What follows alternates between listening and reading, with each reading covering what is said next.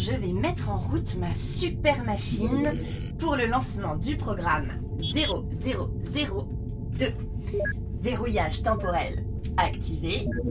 Allez, je règle les coordonnées de temps et d'espace. Date 30 janvier 1997. Heure 23h. Lieu laboratoire de chimie.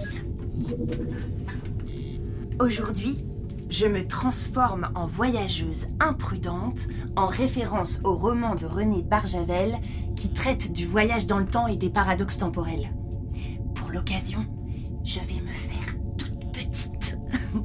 enfin, je veux dire littéralement. Car j'ai rendez-vous avec Lucas, le dernier ancêtre commun connu à toute forme de vie sur Terre. Telle une Alice au pays des merveilles, je vais donc avaler une potion de rétrécissement.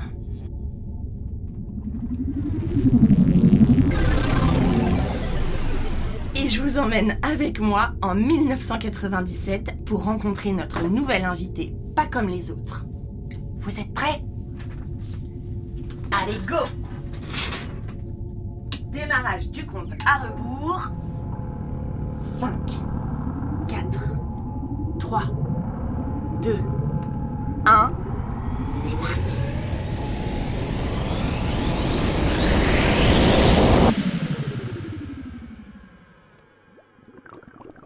Bonjour Lucas Bonjour Jeanne.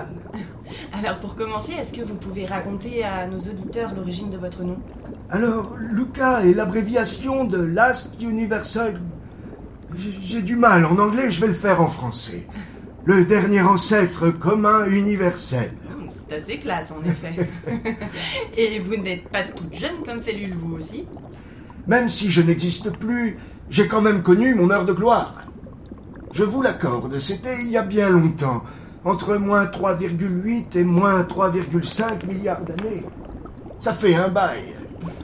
Mais j'ai fait l'exploit de donner naissance aux trois représentants des domaines du vivant, qui ont prospéré et que vous connaissez aujourd'hui. Les bactéries, les archées, extrémophiles ou commensales de nos intestins, et enfin les eucaryotes, dont vous autres humains, avec les animaux, les plantes, les champignons et les algues, faites partie. Trois descendances qui n'ont pas de point commun entre elles, si ce n'est moi. Hmm, Intéressante votre histoire, papy. Mais moi, j'ai pas fait tout ce chemin pour me satisfaire de cette réponse évasive. Des détails. J'ai mieux, ma chère. Je suis une chimère. Je suis à la fois un peu bactérie, un peu archée et un peu eucaryote. Impensable mais vrai. Je réunis à moi seul toutes les caractéristiques du vivant de ton époque. Je suis l'ancêtre universel. Mais comment pouvez-vous l'affirmer avec certitude? C'est à la fois très simple et très compliqué, comme toutes les histoires de famille. Tout s'est passé par le biais du génome, ce matériel biologique qui fait de nous ce que nous sommes. Si les cellules existent comme vous les connaissez aujourd'hui, c'est parce que je vous ai légué certaines caractéristiques des archées, comme cette façon de gérer et transmettre l'information génétique, ou bien de replier les protéines en trois dimensions. Mais je vous ai aussi légué des caractéristiques de bactéries, comme ces protéines qui régulent aujourd'hui votre métabolisme. Tu vois, toi aussi tu es une chimère. Enfin, un tout petit peu. Mais si vous êtes le premier des vivants, qui sont vos parents à vous? C'est une très bonne question que tu poses là, gamine. Malheureusement, je ne puis y répondre.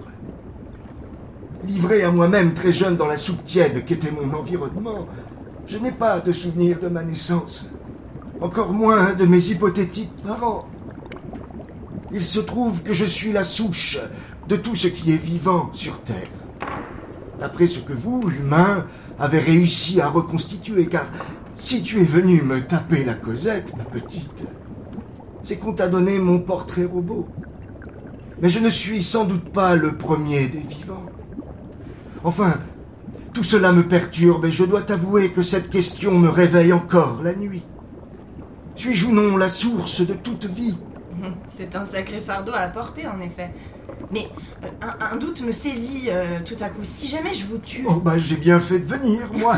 Non mais, hypothétiquement, si je vous tue, toute vie disparaît. Enfin, moi compris, puisque je suis vivante. Mais si je disparais, j'ai donc jamais pu vous rencontrer et encore moins vous Je, je ne suis qu'une reconstitution, ma petite.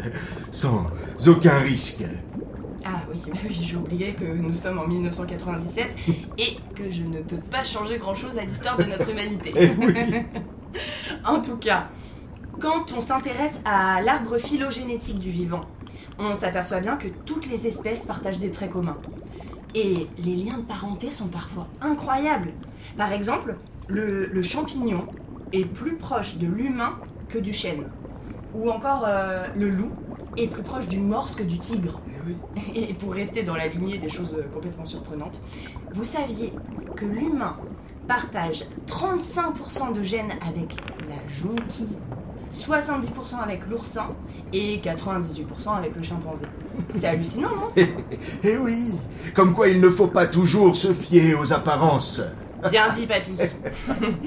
Allez, il est temps de nous quitter. Merci pour ce bel échange. Merci à toi, gamine. Alors, chers auditeurs, plutôt intéressante cette rencontre. Qu'en pensez-vous? En, tout cas, moi, je m'estime plutôt chanceuse d'avoir rencontré Lucas, qui est d'ailleurs sans doute à l'origine de tout ce qui est vivant sur Terre aujourd'hui. Et même si je partage sûrement des gènes avec de minuscules bestioles, je vous avoue que j'ai hâte de retrouver ma taille normale pour continuer mes aventures. Alors je file donc illico presto dans mon labo et on se retrouve bientôt pour une nouvelle aventure plutôt fascinante. Bye bye